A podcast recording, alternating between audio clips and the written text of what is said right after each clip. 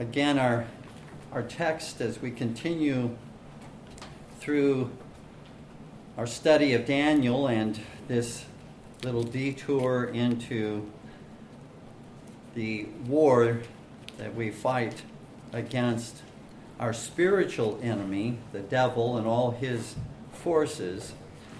Again, in Daniel, we will, we will soon uh, be getting back to the text uh, in Daniel chapter 10.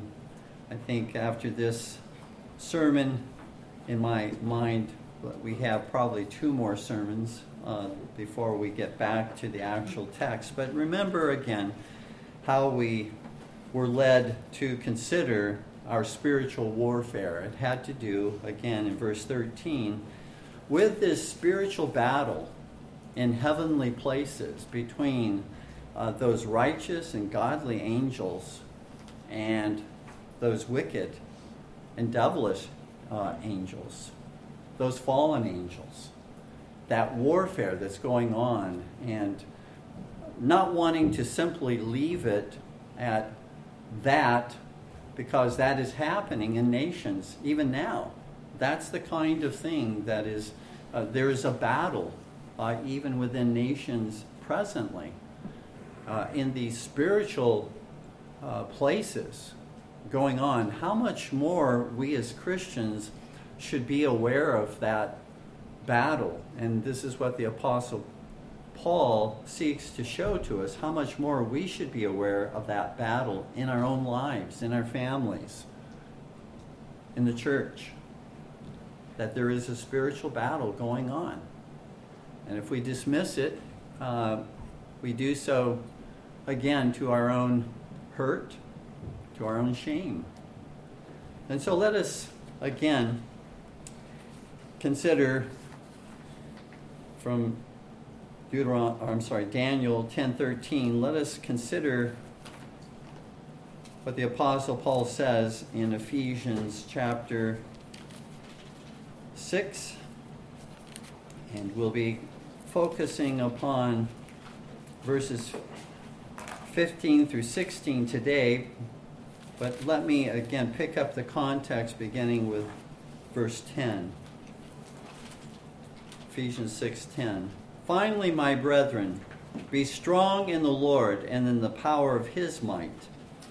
Put on the whole armor of God, that ye may be able to stand against the wiles of the devil.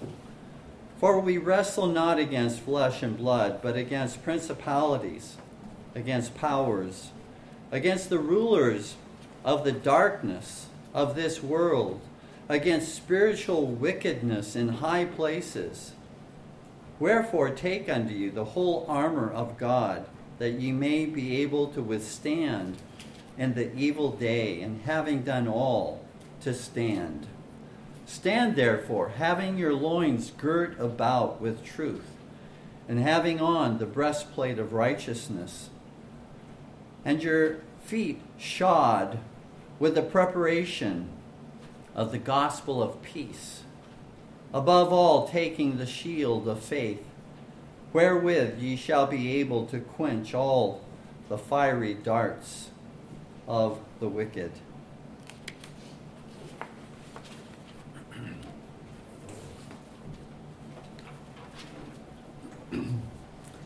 world is searching for peace. Peace within one's soul, peace within families, peace in nations. But I submit to you, dear ones, that a worldly peace will not bring a true, lasting peace. Because the world's idea of peace does not remove the true barrier to peace which is sin. That's the barrier that must be removed to have a true biblical peace. The world's peace basically buries and neglects the sin that brings enmity, hostility, hatred, division, and injustice. They want to try and deal with the symptoms, but not with the cause. Therefore, the world will never find true peace by all of its efforts, by all of its treaties or legislation or peace organizations. That won't do it at all. The Lord says through the prophet Isaiah in Isaiah 57, verses 20 through 21 But the wicked are like the troubled sea when it cannot rest. Think of the waves and the troubled sea crashing against one another. The Lord says that's what the wicked are like, whose waters, the Lord goes on in Isaiah 57 20 through 21, whose waters cast up mire and dirt. There is no peace, saith my God, to the wicked. No peace to the wicked. True peace, that is biblical peace, can only be found in Him who is called in Scripture the Prince of Peace. In Isaiah 9 6, that is the Lord Jesus Christ. Only Jesus and His glorious gospel, dear ones, can remove that huge wall, that barrier of sin that separates God from us and separates husbands from wives and separates parents from children and separates family members from one another and separates friends from one another and separates brethren in Christ from one another. There was one of the greatest temptations and devices used by the devil to attack the child of God is to thwart the peace of mind in the midst of great trials and to rob us of the comfort of that peace from God and that peace with one another, to rob us of that peace.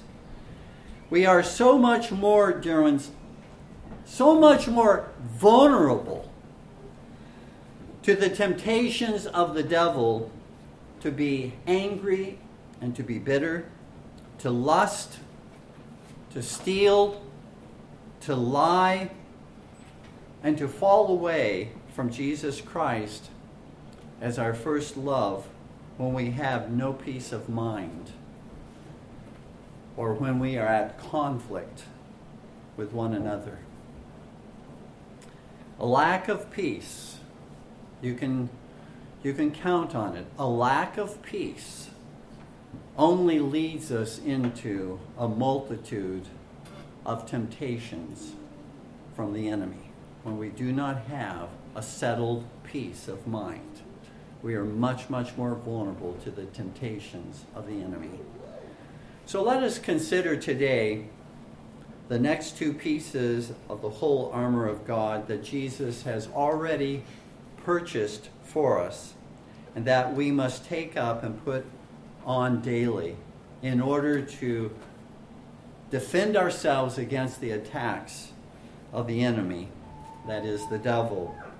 We have already considered the belt of truth in verse 14, and the breastplate of righteousness, likewise in verse 14. Now we move on to the next two pieces of armor.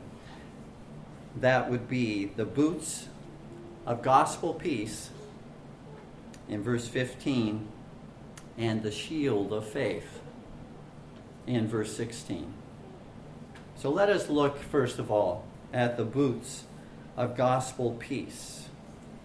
And we read again in verse 15, and your feet shod with the preparation of the gospel of peace. In the ancient world, Roman soldiers considered their footwear uh, in battle to be very, very important. It was not an unnecessary part of what they would put on, it was very necessary what they put on their feet. Let me illustrate it this way how important it was in battle.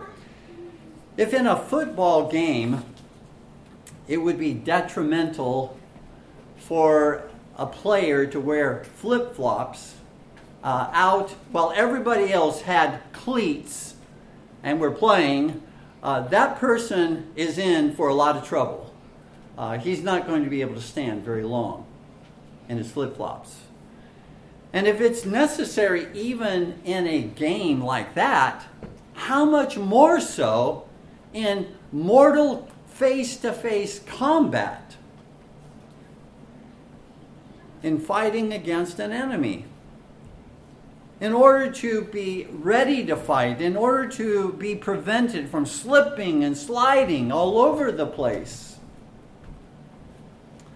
The boots of Roman soldiers uh, were made of thick leather, having metal greaves down the shins and down, uh, down to the top of their feet in order to protect them against arrows that might be shot uh, uh, at their legs or uh, at their feet.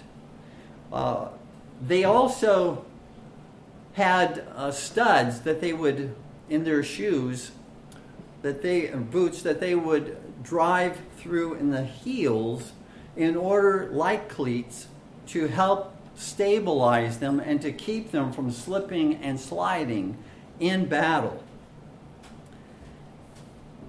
in the text before us, to what are the Roman soldiers' boots likened by Paul in a spiritual way? Well, Paul says our feet are to be shod with the preparation of the gospel of peace. Let's break this down in several observations.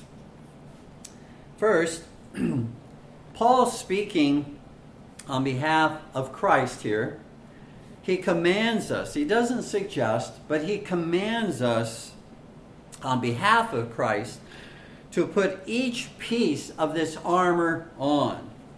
Jesus has already secured the armor for us. He's already paid for it. We don't have to go out and pay for any of the pieces of armor that we need to battle against the enemy. Jesus has already completed that. We need only to put it on every day. Put this armor on as we're commanded to do. Notice in Ephesians 6, verse 11, and in verse 13, notice these are commands. Put on the whole armor of God, that you may be able to stand against the wiles of the devil. Verse 13, again a command. Wherefore, take unto you the whole armor of God that ye may be able to withstand in the evil day, and having done all, to stand. You see, armor that we have, but that we don't put on, uh, doesn't do us any good. If we failed to put on these pieces of armor, uh, it's our neglect. It's our forgetfulness. It's our fault. Yea, even it's our sin because we've been commanded. And we're basically either do, through neglect or forgetfulness or just saying, I don't want to put it on, we're sinning when we do so. When we fail to put on the whole armor of God.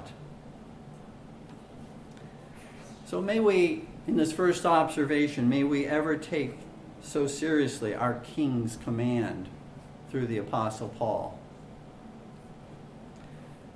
The second observation when Paul says that we are to shod our feet with the preparation, I want to just emphasize, highlight that, that, that the preparation of the gospel of peace. Let's understand that, like boots that are prepared and ready for battle, so we ourselves are to be prepared and ready for battle daily. When we go to work, we're to be pre- prepared for battle. When we go to school, we're to be prepared for battle. Or when we are all alone in front of our computer, we're to be prepared for battle. Or in our family, our daily family relationships, we are to be prepared for battle because the enemy is going to seek to tempt us. He's going to seek to sow discord among us. He's going to seek to mislead us.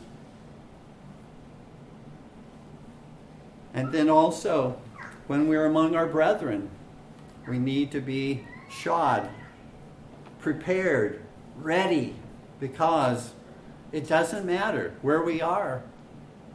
The enemy doesn't have select uh, places where he does tempt us and places where he doesn't tempt us. Everything is open to the enemy. and so these boots of the gospel are to be ready to be used at all times, to be worn at all times. You see, the enemy delights to ambush us uh, when we are least expecting to be tempted. And so, ever, we are to keep on our, our boots. Be ready, be prepared of the gospel of peace. We eat in these boots, we sleep. Yes, we sleep in these boots because we can be tempted even while we are in bed. We fellowship with one another in these boots. We worship in these boots because we want to always, always be ready for Satan's temptations. A third observation what is the gospel of peace? What does that phrase refer to? Well, it's the gospel, which means good news. It's the gospel or good news of Jesus Christ that brings peace. Peace between us and God, peace within our own hearts and consciences, and peace with one another. That's what the gospel does. It is good news that brings peace. You see, dear ones, it's, it's through Christ's shed blood on the cross that God has brought peace into this world, according to Colossians 1.20. It's not through political reform. It's not through legislation. It's not through the United Nations or any other peace organization or any other treaty that true peace comes unto us but through Jesus' suffering in the place of guilty sinners who were chosen in Christ Jesus before the world began, and Jesus receiving their punishment. The punishment that they deserved, the punishment we who trust in Him deserved. Jesus bore the guilt and the punishment for sin for us. If sin is the enemy of peace, which it is, that's the enemy of peace. That's the barrier to peace. If sin is the enemy to peace, then sin must be removed in order to bring true peace. True peace. And that the gospel of Jesus Christ accomplishes and does. A fourth observation.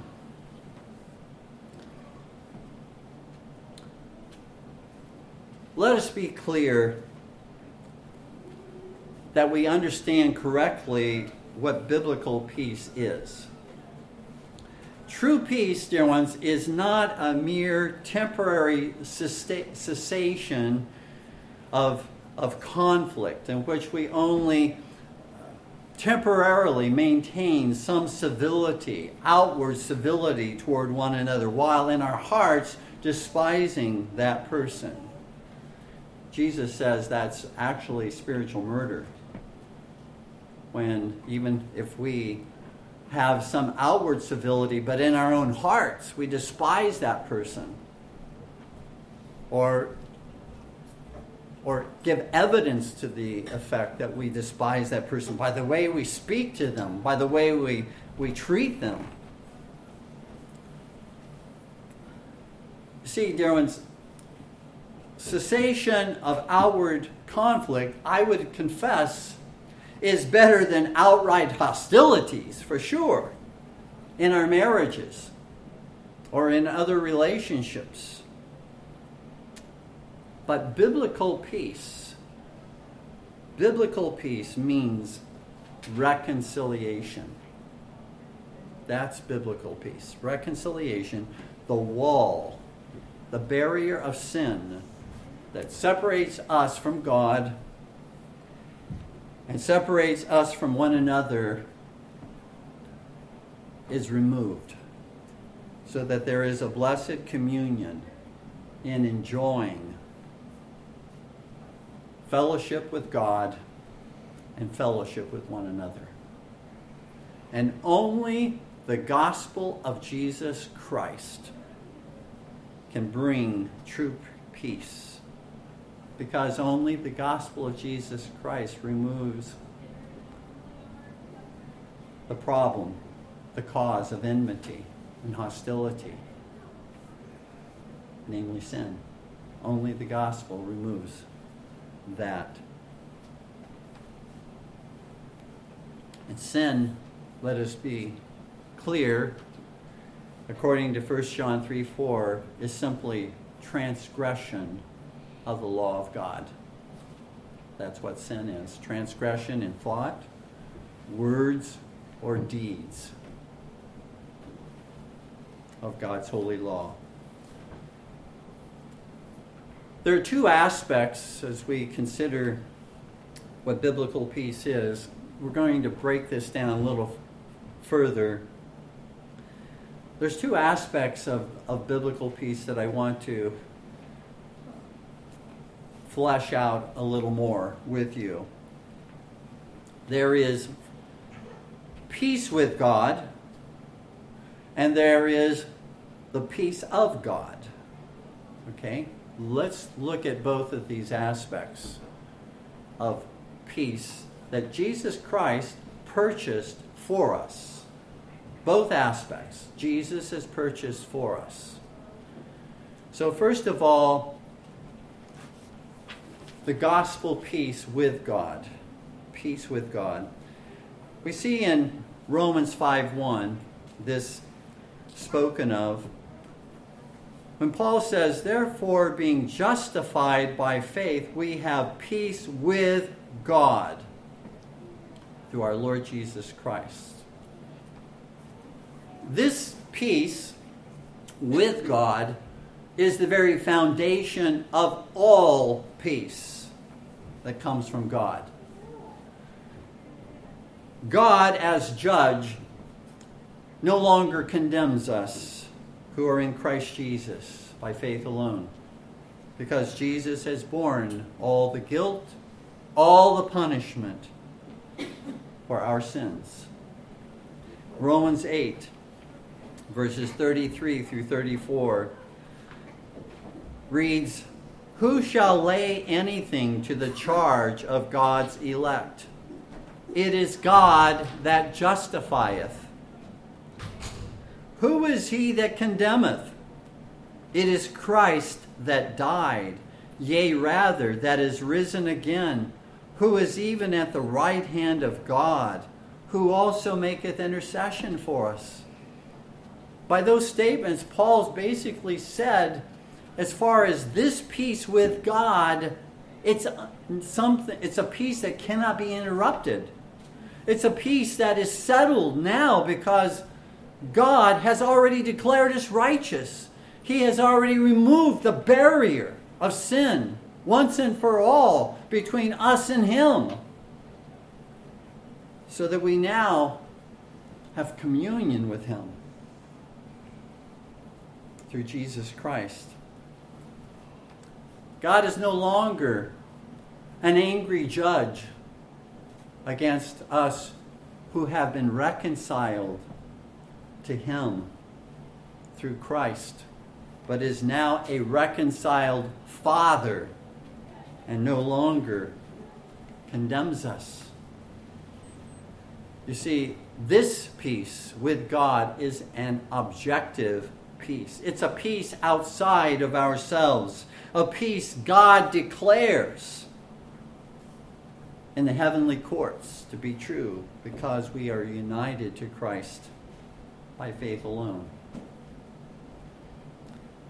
In this peace with God, the unbearable weight and burden of guilt that plagued us at one time has been removed out of the way. The wall of sin that separated us from an absolutely holy God is torn down, destroyed by Christ, and we are imputed, credited, accounted righteous, as righteous as Jesus himself is in the courts of heaven. And God thereby declares us to be righteous forever in His sight. And then, gloriously, it's as, God, as if God steps from behind his, ju- his judicial bench and he takes the robe of the family and throws his arms around us as a loving father and clothes us in the in the robes of white robes of purity of God's family and adopts us into his family now and forever through faith in Christ.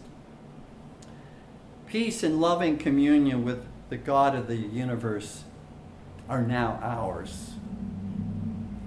Imagine that. The God who created everything is now our Father, our loving Father, our perfect Father. None of us are perfect fathers. We all fall, we all sin. We all have regrets because we know where we have failed. But God is a perfect Father. God is a glorious Father who loves us with an infinite and everlasting love. Peace and loving communion are now ours. This is the gospel of peace with God. And, dear ones, there is no true peace within ourselves, and there is no true peace with others unless we begin with that first peace peace with God. That must be the first peace that we settle and that is settled for us. The second aspect of the gospel of peace is the gospel peace of God, not with God, but of God. That we find in Philippians chapter 4, verses 6 through 7. Be careful for nothing, that is, be full of care about nothing. Don't be overwhelmed by care. Uh, don't don't uh, worry. Don't be filled with anxiety or fear about anything, but in everything by prayer and supplication with thanksgiving, let your request be made known unto God. Notice, and the peace of God, which passeth all understanding, shall keep your hearts and minds through Christ Jesus.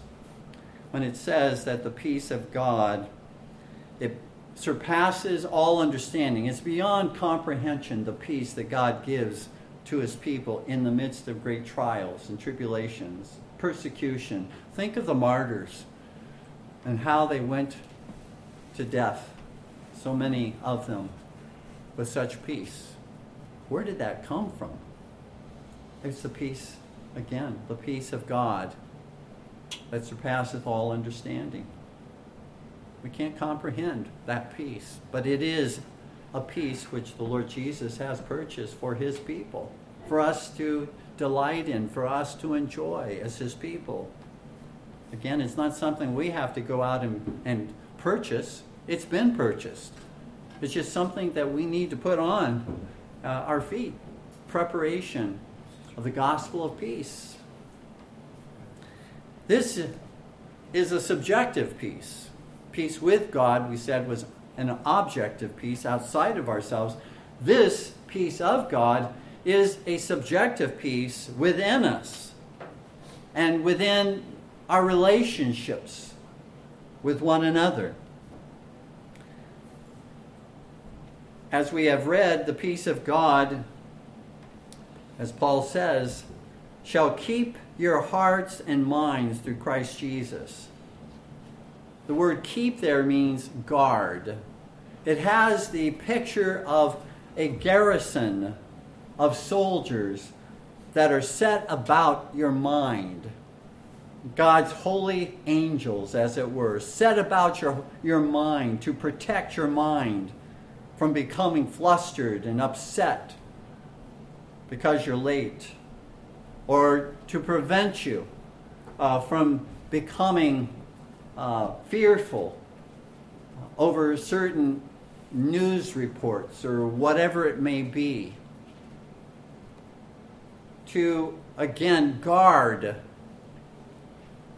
around your mind and your heart so that you are not led into an overwhelming distress.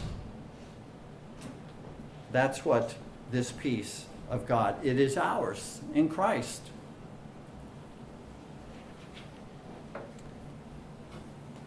The peace of God here guards our conscience against the accusations of the devil, guards our minds against temptation to worry, to fear, to panic when our world seems like it has been turned upside down, or when afflictions assail us, or when we are confused and we don't know which path to take. This peace God sends to set a garrison around our hearts and our minds. This peace of God brings a calm it brings a calm within us, which allows us then to wisely reason how we should rightly respond to both people and to circumstances that confront us.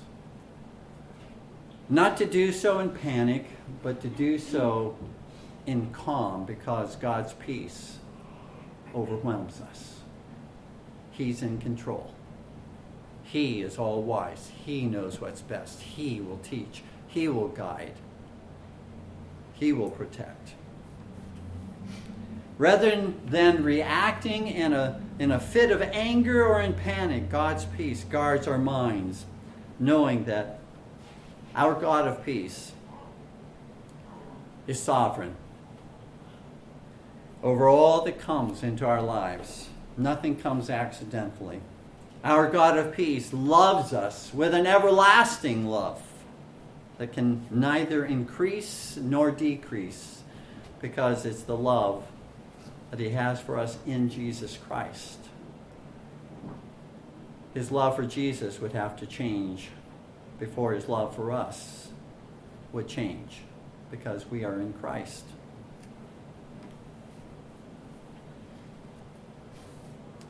The peace of God compels us, dear ones, to strive as much as we are able to live at peace with one another in our homes and in the church, at work, at school. Romans 12, 18. If it be possible, as much as lieth in you, we can't control other people, but we are to control ourselves. As much as lieth in you, live peaceably with all men. The peace of God also compels us to ever work at restoring broken relationships in our family and among brethren by being easily entreated and by approaching one another in such a way that we not simply utter the words, I love you, but that that person to whom we're coming knows that we truly love them. And we are coming to talk with them because we do love them truly. I dare say that our attempts to reconciliation will usually only be as effective to the degree that that person that we are talking to knows that we love them and care for them.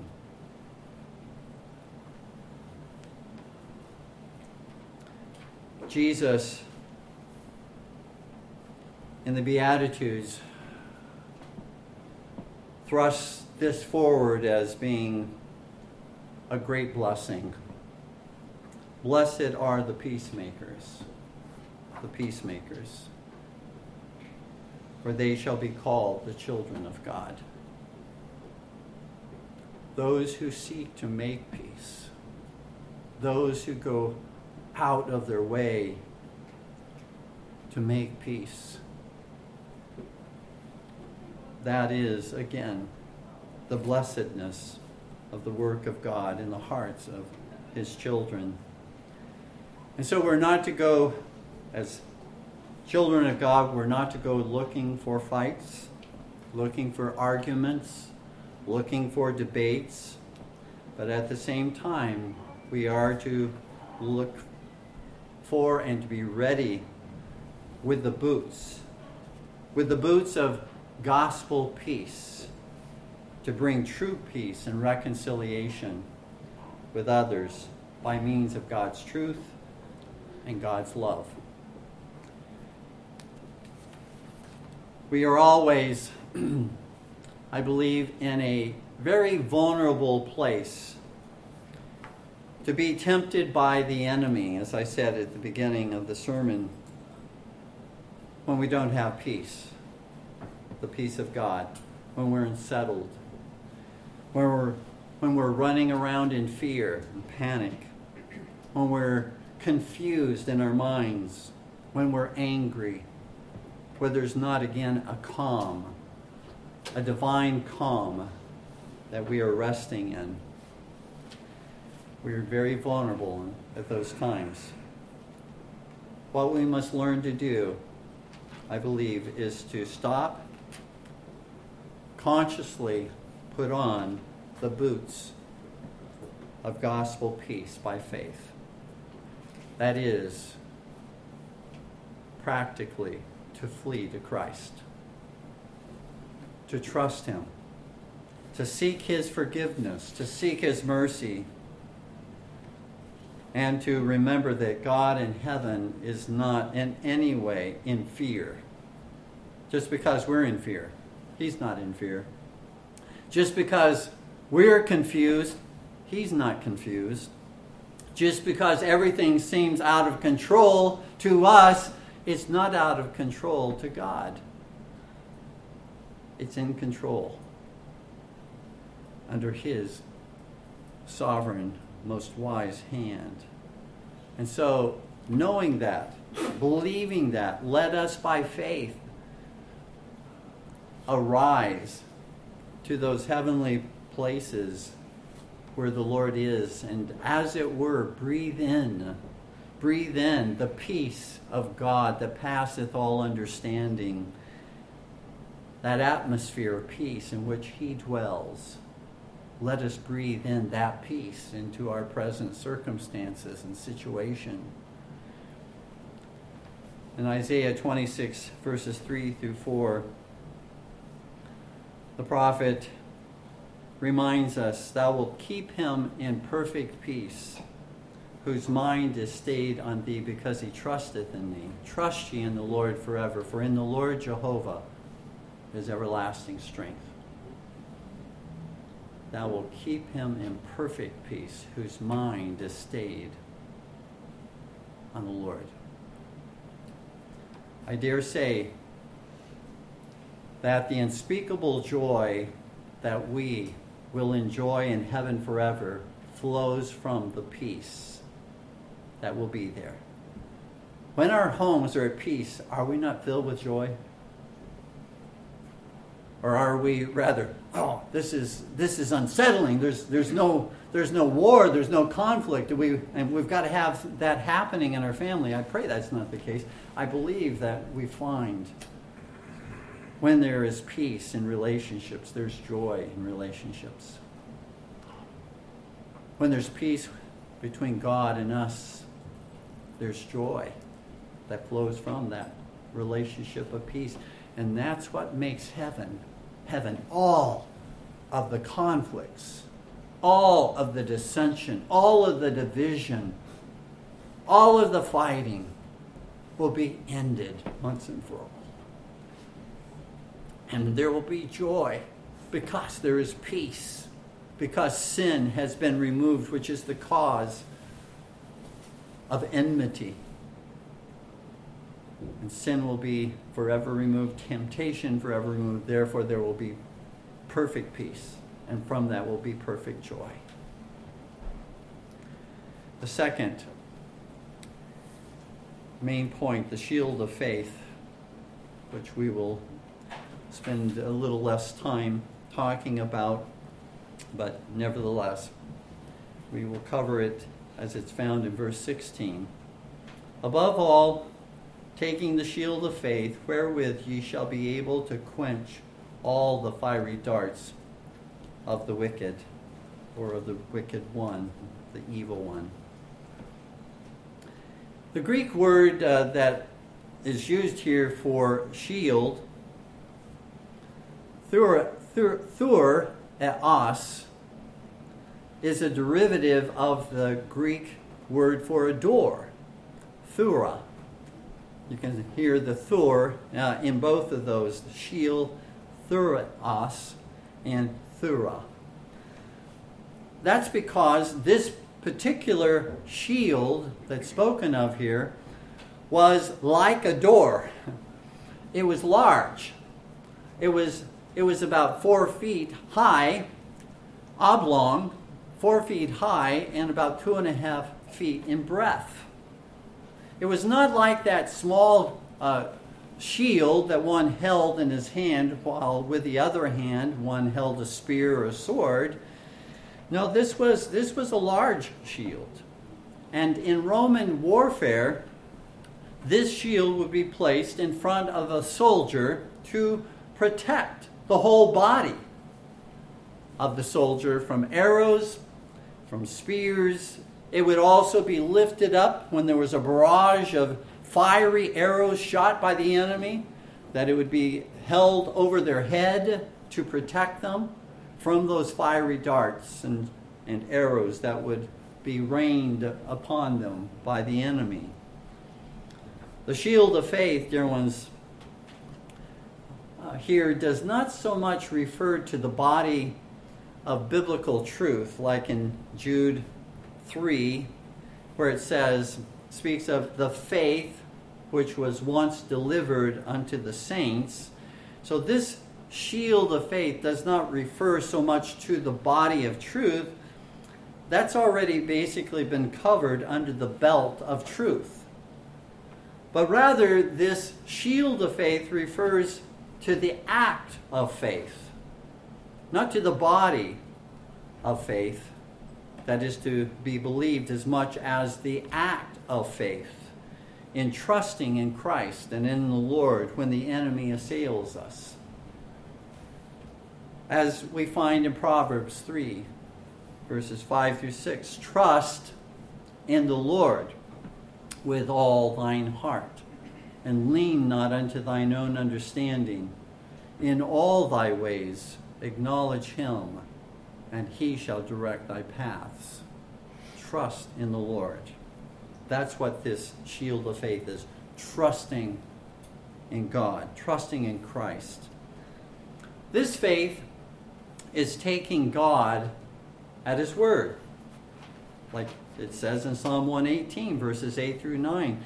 It is better to trust in the Lord than to put confidence in man. It is better to trust in the Lord than to put confidence in princes.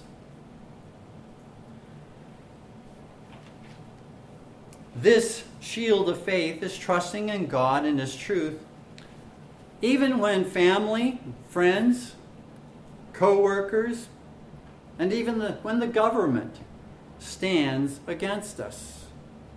This faith says that God's truth in Scripture is more reliable than all the wise men of this world, than all the so called experts of this world. This shield of faith does not follow the multitude. It does not even follow our own feelings, this shield of faith. But this shield of faith relies on this. Thus saith the Lord. That's what this shield of faith relies on. Consider this about our God and why He is trustworthy, why we ought to put our confidence in Him when we are assailed and attacked by the enemy. First of all, God's knowledge and understanding are infinite, without boundary, without limitations, according to Psalm 147:5. His understanding is infinite. Furthermore, concerning our God and why we ought to trust Him, it's impossible for God to lie. He cannot deceive, He cannot lie Titus 1 2. Next, he is God is ever faithful and always keeps his word. Lamentations 3, verses 22 through 23 says, It is of the Lord's mercies that we are not consumed, because his compassions fail not. They are new every morning. Great is thy faithfulness. God is ever faithful. Not once has he ever been unfaithful to us. He's trustworthy because he's ever faithful. Furthermore, concerning God, nothing or no one can stay the hand of God from helping us in whatever situation and circumstance we face. No, no one can stay God's hand. No one can stop his hand. No one can hold him back from helping us. Very promise, a precious promise and declaration of who our God is and how powerful and mighty he is and why we should trust in him in Psalm 46 verses 1 through 3 and verses 10 through 11. God is our refuge and strength, a very present help in trouble. Therefore, we will not fear though the earth be removed, and though the mountains be carried into the midst of the sea, though the waters thereof roar, though the mountains shake with the swelling thereof. And verses 10 through 11 Be still be calm. Trust in God. Be still and know that I am God. I will be exalted over the heathen. I will be exalted in the earth. The Lord of hosts is with us. The God of Jacob is our refuge. Therefore, dear ones, I submit to you this is our God. This is Him in whom we trust. He is worthy of our complete trust in all temptations and trials, afflictions and sorrows and persecution that we may face. His word and his promises are forever settled in heaven, according to Psalm 11989. And dear ones, you know, do you understand why we doubt him? When we doubt the Lord, when we run around in panic and worry and fear, why do we do so? I submit to you that we do so because we do not know him as we ought to know him. Because if we truly knew our God we would not run around in panic and fear and anxiety.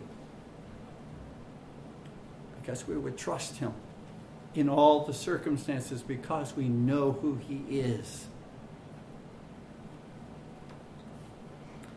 Dear ones, we can have the truth in the Bible and know what God has promised.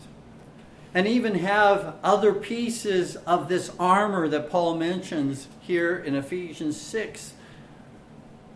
But unless we take the shield of faith with us daily and put that shield of faith in front of us, put that shield of faith over us when the fiery arrows of the enemy come our way.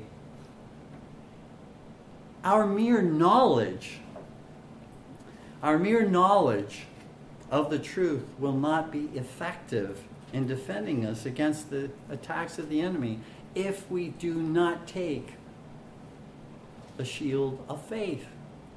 We can have the other pieces of armor, but do you do do we truly understand that it's faith, that it is faith that even puts those other pieces of armor on. Christ has purchased them for us, but it's faith that puts them on.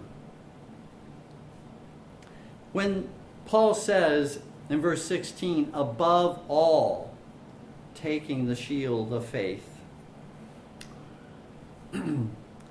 he means that faith is that means by which we, again, put on all the other pieces of, of God's armor and by which we stand. Faith is, in fact, the putting on of what Christ has already purchased for us. That's why faith is so important.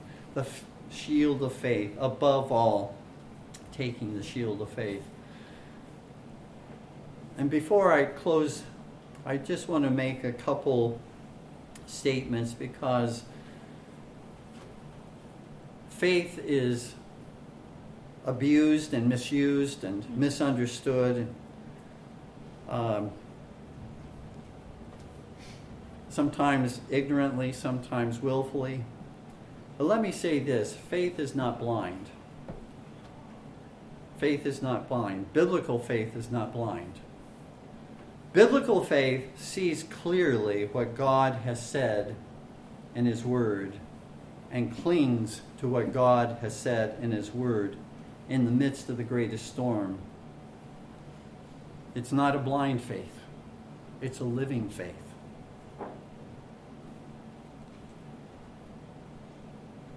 The other objection that we may hear in the world is this faith is contrary to reason. Faith is contrary to reason. But I want to say very clearly faith is not, biblical faith is not contrary to reason. Because biblical faith clings to God who supremely and absolutely is reasonable. In fact, God's reason and His superior, infinitely superior reason makes our reason, our mere earthly and human reason, to appear foolish. In Isaiah 55, verses 8 through 9, the Lord says, For my thoughts are not your thoughts, neither are your ways my ways, saith the Lord. For as the heavens are higher than the earth, so are my ways higher than your ways, and my thoughts than your thoughts. God's reason makes our reason possible. The only, the only reason that we can reason is because He is the source of all reason and the source of all knowledge. We've perverted, granted, we've perverted that reason and that knowledge by our sin. But it is, dear ones, God's wisdom working in us to trust such a glorious God such a reasonable God. Faith is not indeed. Faith is not contrary to true reason. Biblical faith is not. In fact, I would say it is our foolishness to doubt and to disbelieve the God of all reason. So when the devil assails us and various temptations come against us, let us be quick, not slow, but quick to put up the shield of faith, to flee to Christ, to trust Him, to commit all of our ways to Him because of who He is, His greatness, His might, His faithfulness. That is what, dear ones, the heroes of faith have always done. And they have ever found God to be faithful. You might want to read Hebrews chapter 11, the heroes of faith. Think of Abraham. He didn't know where he was going, he didn't know uh, what uh, land he would possess, but he trusted God knew. And he committed all his ways unto the Lord because God had made a covenant with him. And God directed him. Uh, even when it seemed perhaps uh, that uh, there were delays, that God didn't immediately take him to the promised land. There were stops, there were delays before getting to the promised land. But he trusted God. Gideon trusted God with only 300 men against 120,000 Midianites. He trusted God. His, his faith in God was, was not brought to shame, but it was magnified and exalted because of the greatness of God. Shadrach, Meshach, and Abednego trusted God facing a fiery furnace. Daniel trusted God, being threatened and then thrown into a lion's den. Paul trusted God and prayed three times that the Lord would deliver him from this thorn in the flesh, but God said, rather than taking the thorn in the flesh from him, my grace is sufficient for you. That's all Paul needed was God's grace. He didn't have to be delivered from that thorn in the flesh he trusted God. That's what we need to do in the midst of our trials, in the midst of temptations. And so let us, as Christ soldiers, daily put on the boots of gospel peace and take up the shield of faith by God's abundant grace that we may be able to stand against the temptations of the world, the flesh, and the devil. Amen. Please stand with me in prayer.